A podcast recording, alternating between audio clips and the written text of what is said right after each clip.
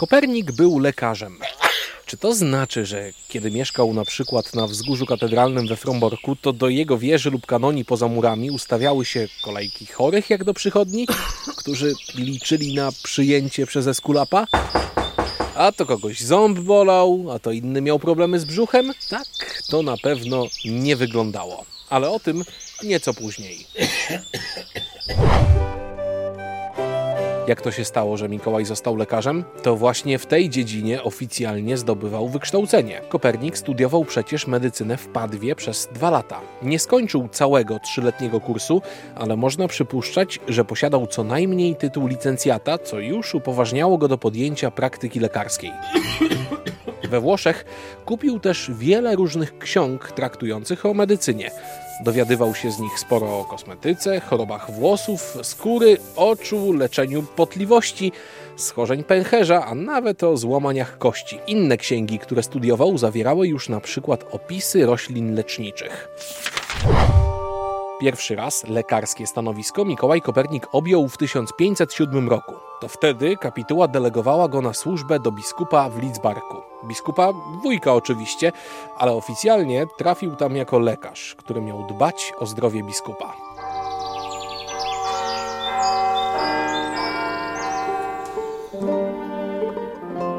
A oprócz biskupa, kogo w razie potrzeby leczył Kopernik? Być może chorego na wstydliwą chorobę kiłę jego znajomego biskupa Fabiana Luzjańskiego.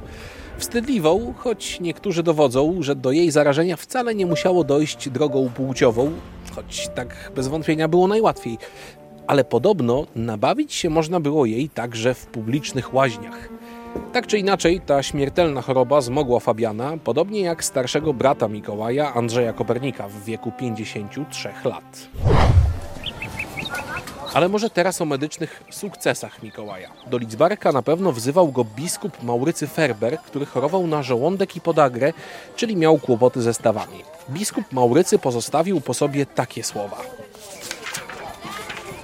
Z Bożą pomocą przy troskliwej opiece lekarzy, mianowicie pana doktora Mikołaja Kopernika, na tyle choroba ustąpiła, że jestem na drodze do uzdrowienia. Najwięcej jednak emocji i rozgłosu w kapitule warmińskiej wzbudziło nieoczekiwane wezwanie Kopernika do królewca. Przez kogo? Uwaga, przez księcia pruskiego Albrechta. No, na szczęście był to też przy okazji siostrzeniec panującego króla Zygmunta Starego. Kopernik był proszony o pomoc księciu Georgowi Kunheimowi. Było to zaledwie kilkanaście lat po sekularyzacji zakonu krzyżackiego, no a wtedy stosunki na tej linii były bardzo napięte. Na koniec trzytygodniowego pobytu Kopernika w Królewcu przyszły nawet kurtuazyjne podziękowania za to, że zgodzono się na pobyt szanownego, czcigodnego i wielce uczonego, a szczególnie nam miłego Mikołaja Kopernika. Takie postaci leczył Kopernik, ale we Fromborku od początku XV wieku dzięki Fundacji Kanoników funkcjonował przecież Szpital Świętego Ducha.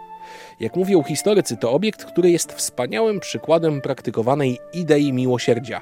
Był to szpital, ale przede wszystkim miejsce, w którym przyjmowano ubogich. Mogli tu mieszkać, ale musieli modlić się za swoich dobroczyńców. Czy kiedykolwiek w tym szpitalu praktykował Kopernik? Źródła na to nie wskazują. Pozostaje mieć nadzieję, że tak że człowiek renesansu, jakim był Mikołaj, stawiał także na humanizm, który koncentrował przecież uwagę na godności człowieka.